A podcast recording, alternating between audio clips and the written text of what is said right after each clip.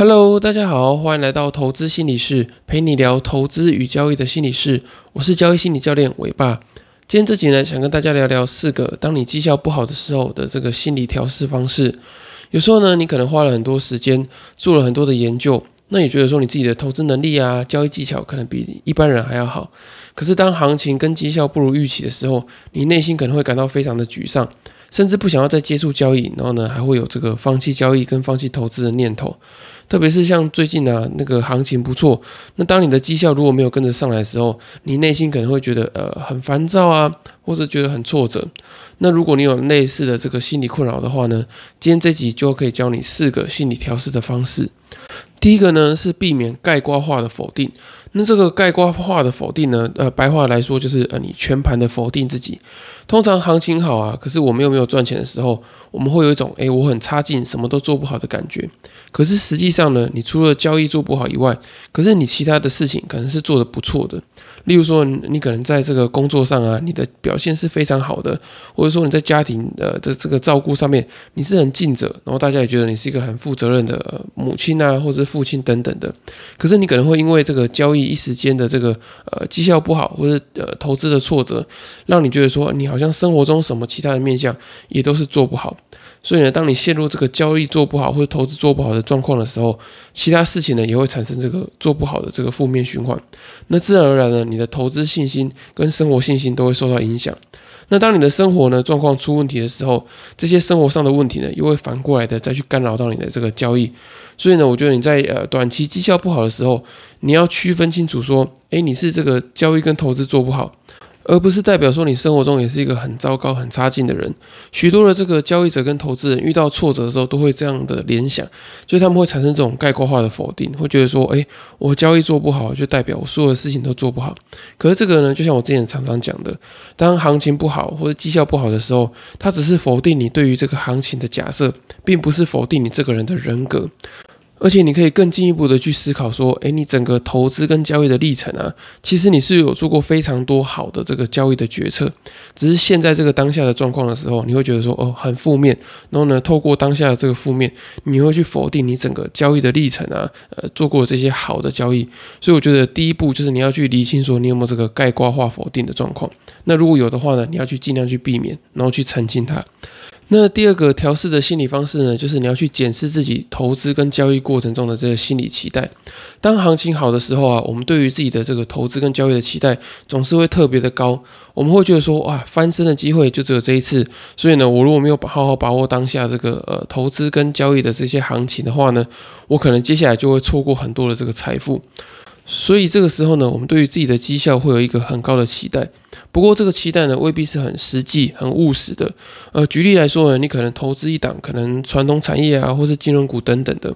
那当你现在呢遇到这个行情大涨的时候，你可能会希望说，诶，它可能短时间一个月内可以涨个像其他呃股票一样，涨个三十啊到五十个百分点以上。可是你看它整年的波动啊，或者说呃以往的这些波动的这些状况，它很难在一个月内就涨到了这个二三十个百分点以上。所以呢，我觉得你要去核对说。诶，你自己的这些投资的期待，跟你选择的投资商品上面是不是相符的？或者说呢，跟你原本的投资计划是不是相符的？那如果没有的话呢，我觉得你要去好好去呃审视一下，说，诶，自己的投资心理期待是不是太高了？那当你能够去呃调整自己的心理期待，去修正自己的心理期待之后呢，那自然而然你在这个当下绩效不好的时候，你的心情也不会这么糟，然后你会比较呃做一个比较好的自我的心理调试。那第三个心理调试的方式呢，就是我建议你可以去切换一下检讨你绩效的这个视角，因为有些投资人在买进的时候啊，可能是一个非常长期的投资的预期，你可能看的这只股票的这个一到三年内的这个呃发展的状况，可是呢，在短期的结果可能没办法去反映说哦它的这个长期的这个利多，可是当你在这个投资环境好的时候啊，你会觉得说哦，为什么自己的这个股票绩效这么差？然后呢，可能比别人差，或者说，哎，你会觉得说应该要有一个二三十个百分点以上的这个涨幅。可是你也会忘记说，诶，你可能当初持有这只股票，你原本设定的周期可能是比较长的。那或者是说呢，你可以从这个风险报酬比的角度去看嘛。就虽然说你看别人他的这个交易的绩效可能还不错，也许他承担的风险很大，或者说呢他用的这个杠杆比较大。那你在这只股票的投资上面呢，也许你承担的风险是比较小的，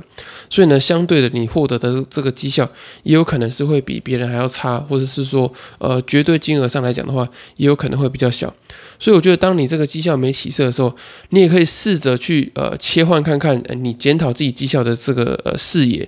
而不是说呢，只用这个绝对金额啊，或者说绝对的这个绩效来看，你可以从这个，就像我刚刚讲到的风险报酬啊，或是交易周期等等这些角度来看。那当你切换到这些角度之后，你才发现说，哦，原来你当初在做这个呃投资计划或者投资决策的时候，你就已经有把这一个部分考量进去。只是说呢，现在这个短期绩效不如人的时候，你就会忘记说，哦，原来你当初还有这些其他的考量。那最后一个调试的这个心理建议呢，就是除了看绩效以外，你也要看看自己的在投资能力上有没有进步。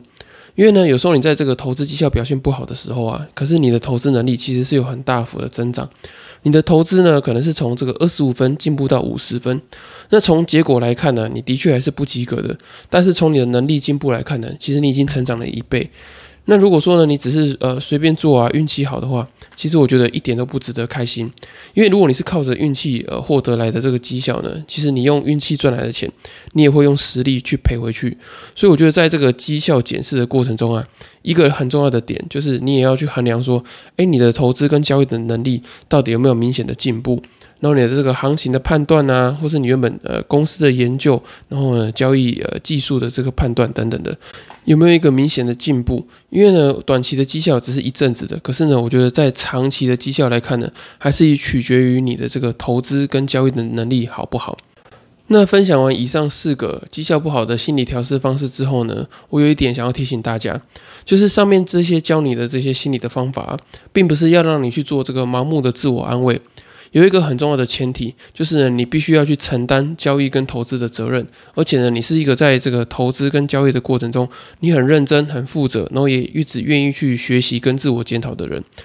那如果你是这样的人的话呢，我觉得上面四个方法可以让你在这个短期绩效没有很好的时候，做这个及时的心理调试，然后维持信心。我觉得要去维持这个信心，其实是不太容易的，因为呢，在投资的过程中，你一定会经历过非常多的挫折嘛。尽管你就算赚了很多钱，你还是可能会遇到这个绩效不好啊、绩效输别人，或是绩效回档的这个状况。那怎么样呢？一直保持这个好的心理状态，然后好的这个呃投资或者交易的自信心，才是能够让你在这个交易呃跟投资的路上走得很长久，然后走得很安稳的一个最好的方法。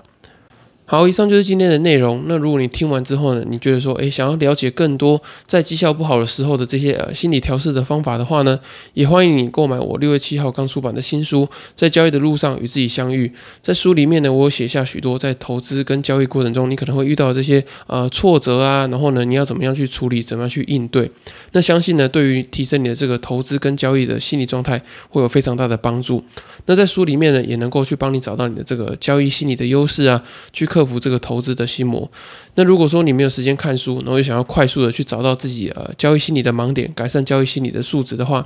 也很欢迎你透过资讯栏的表单。那你可以透过线上交易心理咨询的方式来了解自己在心理状态跟这个交易策略的这个关联性，也可以帮你呢找到符合你自己心理状态这个投资的商品。